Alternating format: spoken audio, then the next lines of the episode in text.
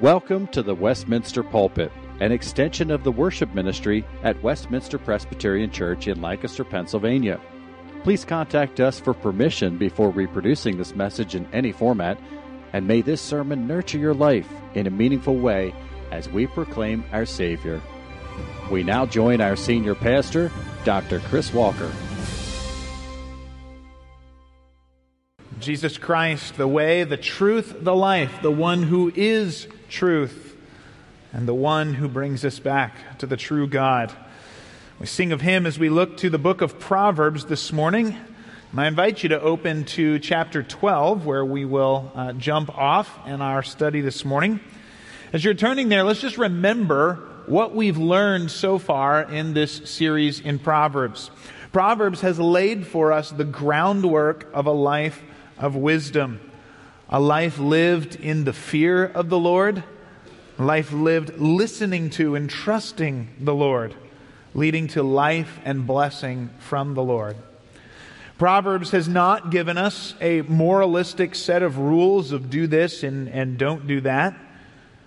It is the God who created us and who redeemed us coming to us and warning us of the punishment and death that come from the path of sin and folly, and calling us to the blessing of wisdom in Him. Now, we've been working our way through these topics of wisdom in this uh, section of uh, the book of Proverbs that have showed us how to live in ways that reflect God's character and God's creation and God's commands. And this morning, we want to look at Proverbs that deal with the topic of truth, honesty, and justice, as opposed to lying and deception. I'd like to jump off by reading Proverbs 12, verses 19 through 22. Hear the word of God. Truthful lips endure forever, but a lying tongue is but for a moment. Deceit is in the heart of those who devise evil but those who plan peace have joy. No ill befalls the righteous, but the wicked are filled with trouble. Lying lips are an abomination to the Lord, but those who act faithfully are his delight. Father, we pray that you would be with us this morning.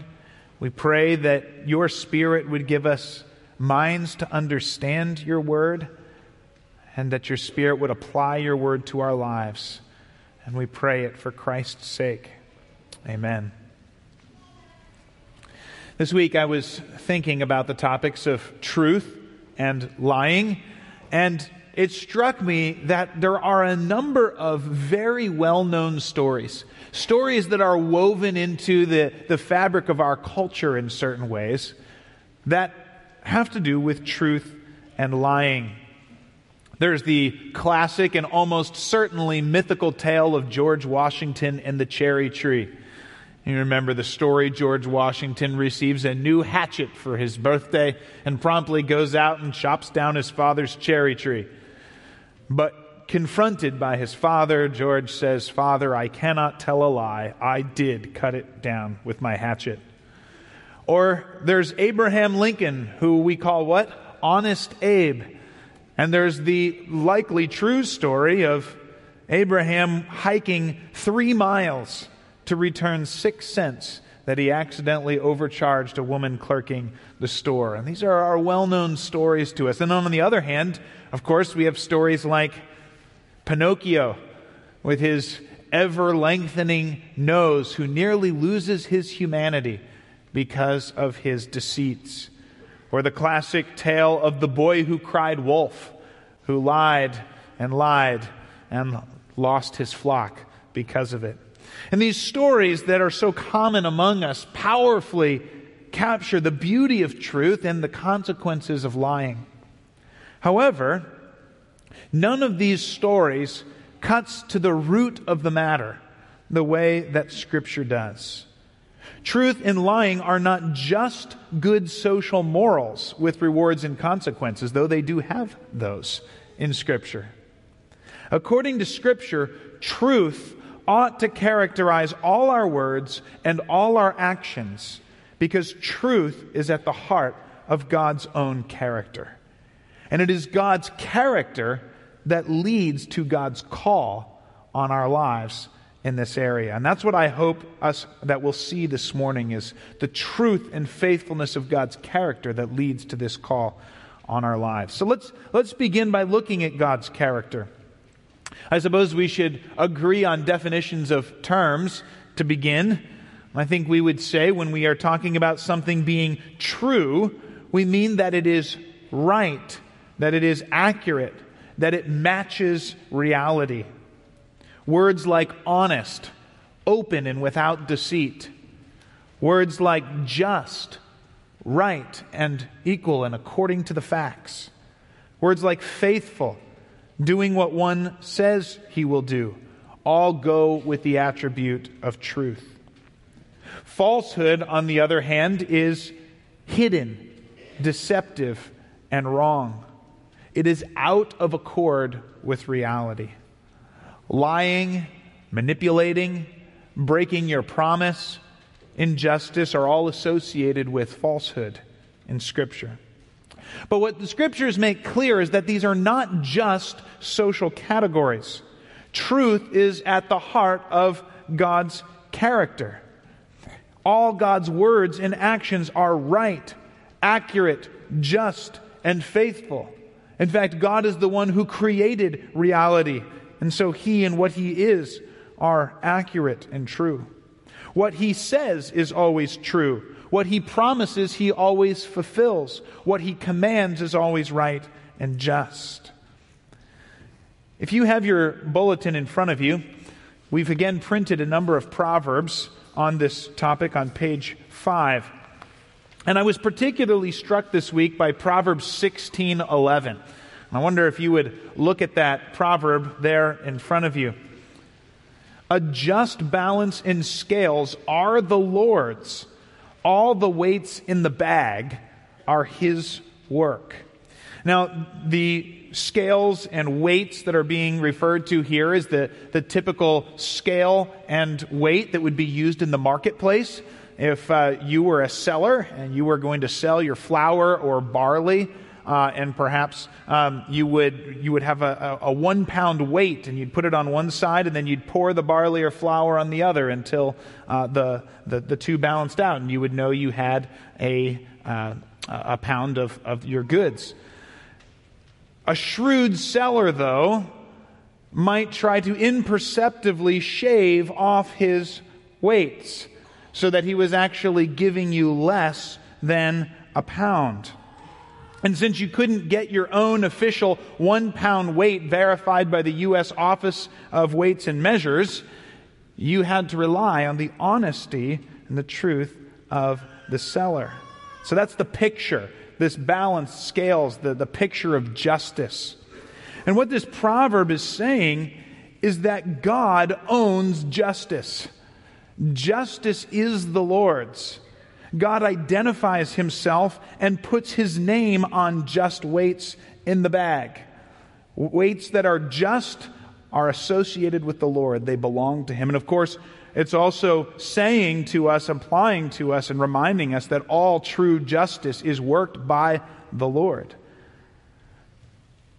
But what this also implies is that to lie with unjust weights is not merely dishonest, it is an affront to God Himself and to his character. I think author Brad Hambrick put it so well when he wrote, Truth is the reality that God created. All that he does and says is consistent, accurate, and reliable. All things that are false are in contradiction to or in competition with God and with his character. God is true. God owns justice and right and falsehood is an affront to his character. If you have your list of Proverbs with you, you might look all the way to the bottom to Proverbs 30, verse 5, which again addresses God's own character and affirms every word of God proves true. He is a shield to those who take refuge in him. Again, what do we hear? His word is always true. What he promises, he always fulfills. And Proverbs says because of that, we are safe trusting Him in His Word. And can we just pause for a minute and reflect on how comforting and encouraging it is to know that we have a God who is true and faithful, who always fulfills his words? I mean, this is the God, the one who speaks to us in his word and promises us forgiveness of sins and adoption as his children in Jesus Christ. This is the one who promises never to leave us or forsake us, the one who promises that even death itself cannot pry his grasp off us if we are in Christ. And that God who makes those promises to us in the very fabric of his character is true and right and faithful.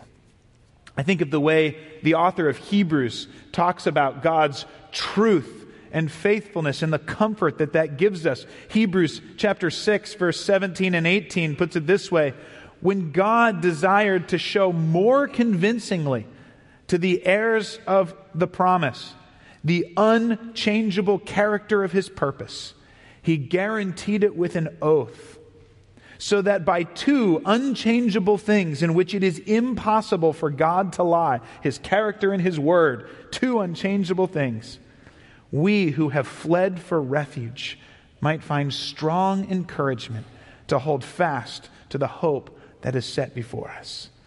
So, what an encouragement, what a comfort. God is trustworthy, faithful, true in every way. That is an assurance to us as his people. But if God's very character is truth, it should not surprise us that God then calls us to live in truth. And now I want to move on to look at this secondly. God's character leads to God's call on our lives. And I want you to notice how strongly Proverbs articulates the Lord's perspective on truth and lying. In the passage we read at the beginning today, Proverbs 12, 22, we read, Lying lips are an abomination to the Lord but those who act faithfully are his delight. This isn't just a one time proverb or maybe a, a, a, bit of an exaggeration or hyperbole. It's repeated again and again. Look at the first one in your list there Proverbs chapter 6, verse 16. There are six things the Lord hates, seven that are an abomination to him. And in this list of seven things that are an abomination to the Lord, two of them are lying lips and a false witness who breathes out lies. You move down to the next one, Proverbs 11, verse 1. We read that a false balance is an abomination to the Lord, but a just weight is his delight. You remember what we said a few weeks ago that abomination is the strongest combination that God expresses against sin? Abomination is used for child sacrifices, for flagrant sexual violations of God's pattern, arrogance and blatant disregard for God's holiness, and lying belongs in that category in the eyes of the Lord. And I think Jesus gives us a bit of an understanding of why dishonesty is such an abomination to the Lord. Do you remember Jesus when he's talking with the Pharisees in John chapter 8, verses 44 and 45? He says to the Pharisees, You are of your father the devil, and your will is to do your father's desires. He was a murderer from the beginning, and he does not stand in the truth, because there is no truth found in him. When he lies, he speaks out of his own character, for he is a liar and the father of lies. Well, no wonder lying and deception are an abomination to the Lord. The Lord delights in truth and justice and faithfulness because it reflects his own character and glory. But he hates deception because it is the character of the devil. And when we put ourselves in deceit and falsehood, we are following the character of, of Satan, and it is an abomination to the Lord. Well, if God delights in truth and hates lies, it comes as no surprise to us that God attaches significant consequences of blessing and of cursing on uh, truth and falsehood. And these consequences are practical, social, and spiritual. And Proverbs traces all three. If you're looking at your Proverbs, Proverbs 12:19 begins to get at the practical consequences of lying versus truth we read that truth endures forever, whereas lies last only for a moment. Have you ever lied about something and thought you got away with it for a moment, and then it all comes crumbling down because the truth is revealed?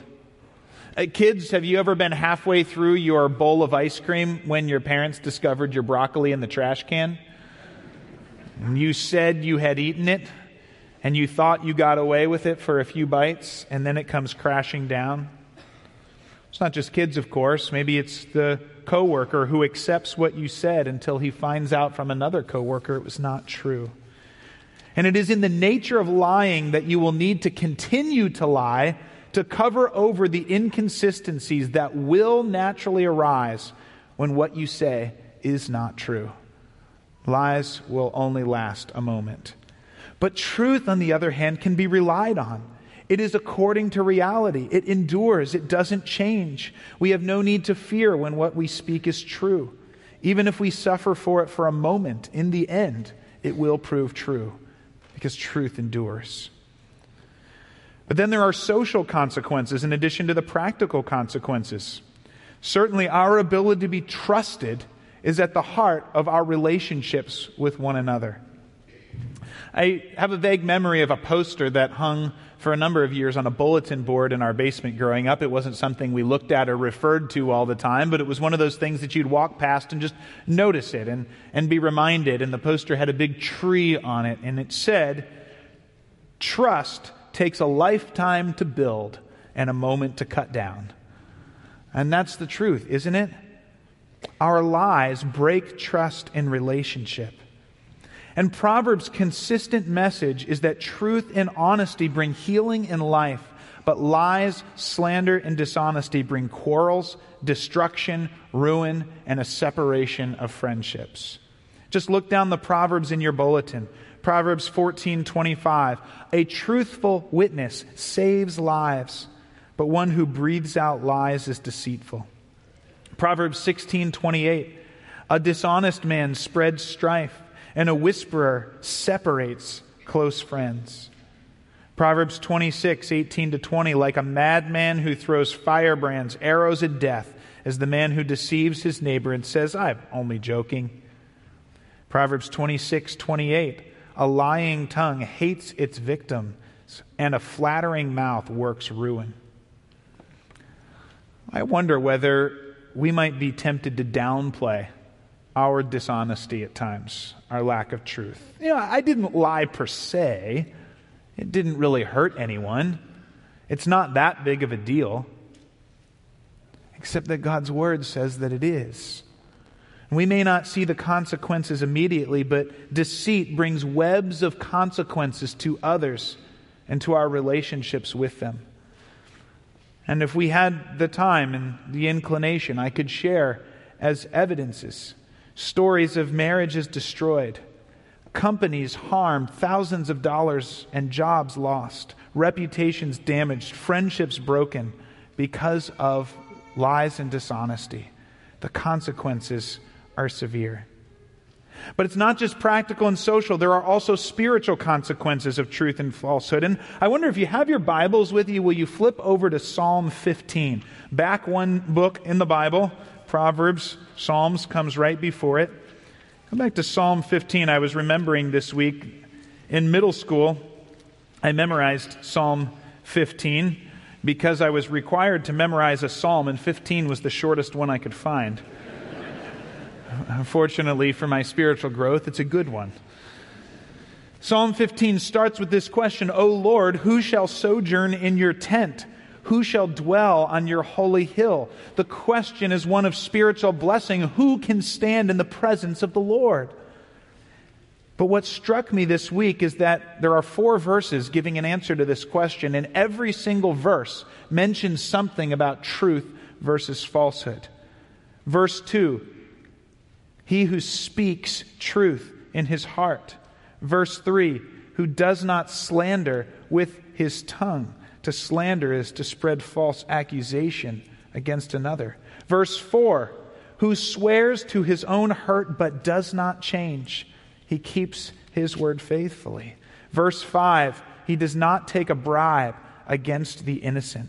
Verse after verse after verse, truth and not falsehood are brought into this chapter, this psalm, on our ability to stand in the presence of the Lord. Truth honors the Lord and leads to life in his presence. Falsehood leads towards punishment and death away from the Lord. So God has told us his perspective on truth and deceit here and laid out these consequences. But I wonder if we might now look at Proverbs to expand our understanding of what all is included in truth versus falsehood. What does Proverbs say practically here?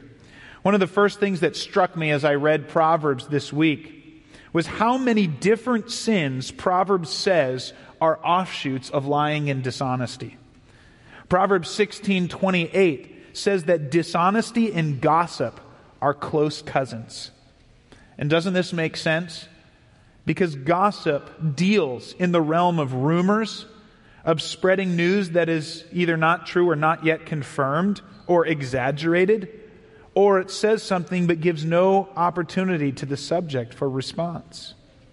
Proverbs 26 lists deceiving someone for fun and saying, I was just joking, gossip, and flattery, which praises a person when you don't believe it or it isn't true, as all offshoots of lying. In fact, I was interested to note this week that our Westminster Larger Catechism, some of you know the Westminster Larger Catechism, goes through each of the Ten Commandments and gives us a list of which sins are prohibited by the commandment. And I was interested to note that what sins are prohibited by the ninth commandment, remember, do not bear false witness against your neighbor, is the longest answer of any of the Ten Commandments in the larger catechism. There are more sins of the offshoot of dishonesty and lying listed than any of the other Ten Commandments. Let me just read you some of the things that the catechism says. The ninth commandment forbids lying, saying what is false, exaggerating hiding or half truths with the intent of deceiving others or protecting ourselves, slander, gossip, spreading rumors, flattery, undue silence in a just cause, favoritism, breaking our promises, making ourselves out to be better than we are, or someone else's faults out to be greater than they actually are, not acknowledging our sin Evil suspicion, which means assuming we know someone's motives and judging them for it when we don't actually know their motives. This is just a sampling of the list of sins that are connected with lying. And can we agree that we are all tempted to these things? Just consider some of the specific ways we're tempted.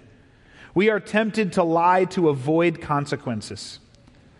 As children, don't we know that situation where we know what's wrong and we know we've done it and we know what the consequence is? And so when our parents come, we are immediately tempted to lie, to try to cover it up. I was uh, humored by a YouTube video a mother took when she asked uh, her two year old, whose mouth was smeared with pink frosting and sprinkles, Did you eat the donut I told you not to eat?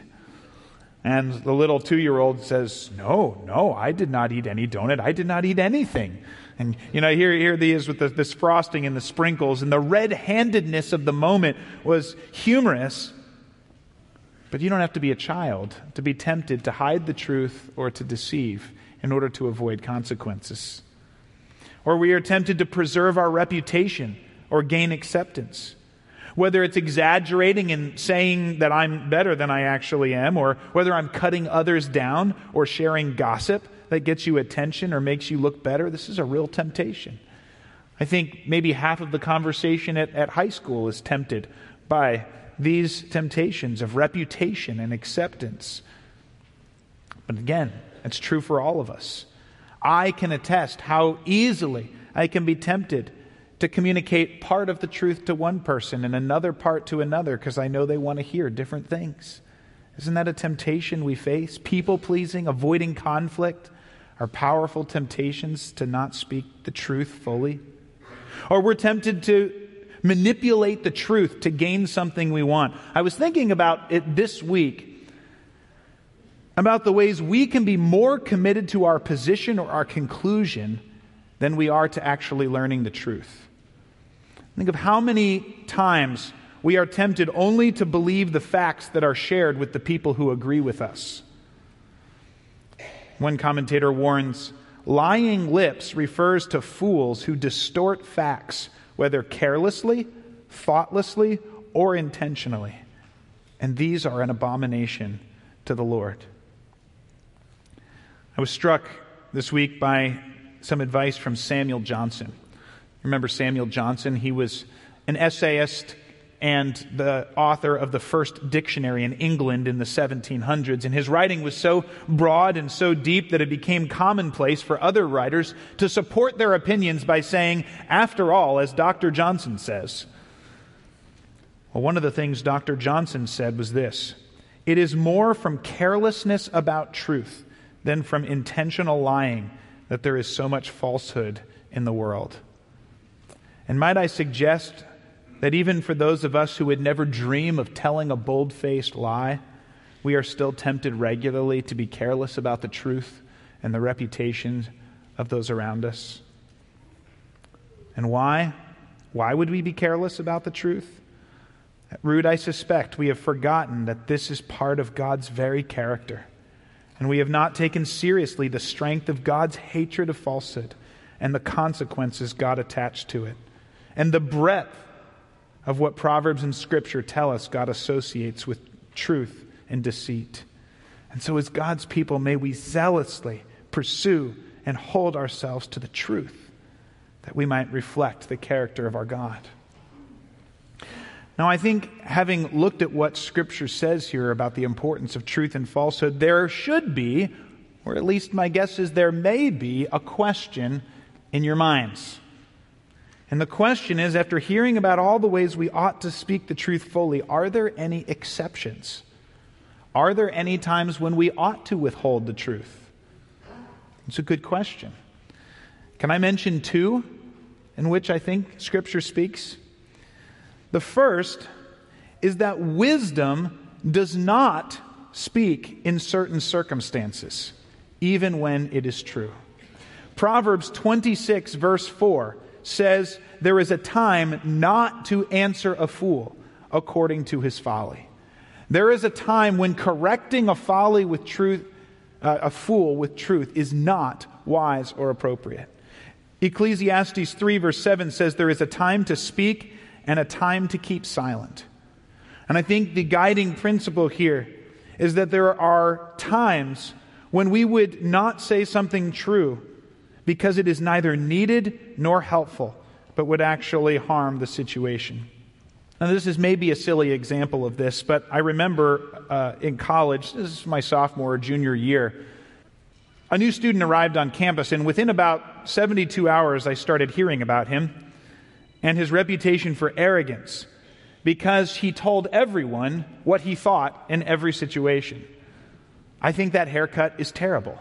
I think that shirt is ridiculous. I think you're using your time foolishly.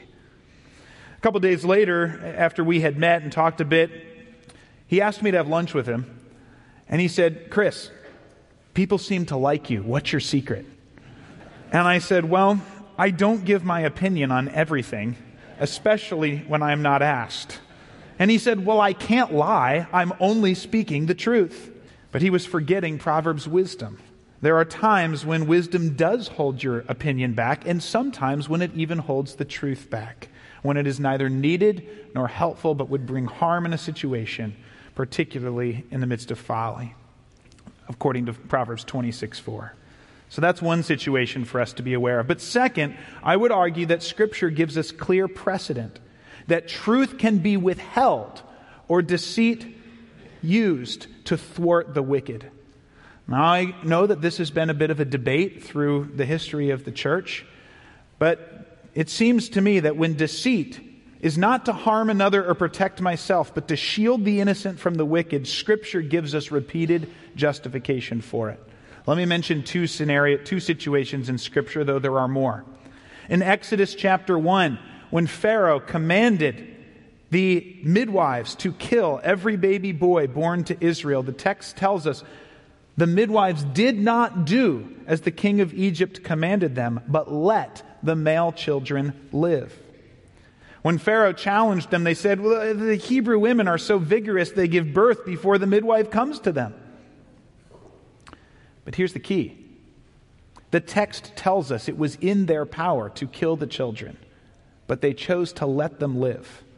The issue was not that the Hebrew midwives were too strong and shrewd and vigorous, so they had no chance to obey the king. The issue was that they refused to obey the king because they feared God and they deceived Pharaoh, and God blessed them for this. Another example, 1 Samuel chapter 16. God speaks to the prophet Samuel and says, Fill your horn with oil and go. I am sending you to Jesse the Bethlehemite, Bethlehemite to anoint his son as king. But Samuel says, How can I go? If Saul hears it, he will kill me. And what does God tell him? Take a heifer with you and say, I've come to sacrifice to the Lord. Now, he did make a sacrifice to the Lord. But that was not the full truth. And I think if we pulled this type of action on our parents, they would say, You are not telling me the reason you are actually here. That was not the main purpose of being here. This is a great example of hiding the truth which God commanded in order to protect the innocent against the wicked. So, when it comes to the question of whether you should lie to the Nazis to protect the Jews in your attic, I think Scripture provides justification for doing so. But my concern for us here today is that 99.9% of the time we are not dealing with the exceptions. And the key for us is do we care about truth, honesty, and faithfulness with the same passion that the Lord does? Well, let me come to the end this morning. But as we do, if you are thinking carefully about the character of God and the commands of God, it seems like we've run up against an insurmountable problem. Because, like the Pharisees, we are naturally children of sin who are prone to lie, flatter, and protect ourselves. Who of us can say that we have never crossed any of these lines that Scripture has laid out? And according to Psalm 15, that means we are not able to dwell in the Lord's presence according to his character and his standard. And God must be true to his character. He cannot turn a blind eye to our sin without being unjust and denying his character. And yet, God has also made promises to his people promises that he would bring them back to himself and rescue them and make them his people and welcome him into his presence. So, how? How can God be true to his character and punish sin and not overlook it and be true to his promises and welcome his people back into his presence? It seems like an impossible problem, perhaps, until Christ steps onto the scene. And the justice and the faithfulness of God's character are brought together and magnified beyond what we could have expected in glory before our eyes at the cross of Jesus Christ. Because there on the cross, God's justice was satisfied. Death, the penalty for sin, was paid on our behalf. There at the cross, a way was made for our sins to be covered and for the righteous requirement of the law to be met on our behalf, that we might dwell with Him in His presence once again. And there through the cross, the Jesus who rose from the dead and was exalted to the right hand of God offers us His Spirit, that we might be convicted of sin and renewed in His image in true righteousness and holiness. Now, this is not automatically true of you. It is only of use to you if you have repented of your sin and trusted in Jesus by faith, relying in faith on Jesus' death and resurrection for you, on your behalf. If you have not, you stand only on the justice of God. But if you are looking to Christ, the one who has shed his blood in your place and risen again for your life. You are redeemed in him. You are promised life by the one who never lies. So if you are someone here today who knows your deceits or your sin, look to Christ. there is hope of forgiveness and reconciliation and redemption and being brought into his presence. And if you are standing in Christ, redeemed in him, the call now goes out to you again. Put off falsehood. You've died to this world. You've died to your old man. You've died to that falsehood and the character of the devil. And live in truth and faithfulness after the character of your God, who has redeemed you and is remaking you more and more in his likeness. Your hope is in him. Let's pray. Father, when we consider what you have done in Jesus Christ, when we consider the hopelessness of our case before the true justice of God until Christ came and took it on our behalf. Oh, Father, may we look to Jesus and as we look to Jesus, may our hearts overflow with thankfulness to you for the redemption you have brought. And as we look to Christ, may we more and more, by the power of your Holy Spirit, put away falsehood and live in truth to the glory of your character. We pray this in Jesus' name. Amen. The Westminster Pulpit is courtesy of Westminster Presbyterian Church in Lancaster, Pennsylvania. You are welcome to worship with us on Sunday mornings at 8 or 11 a.m. To learn more or have questions about the gift of salvation through Christ Jesus our Savior, contact us at westpca.com. Thank you, and may Christ be glorified through this ministry, the Westminster Pulpit.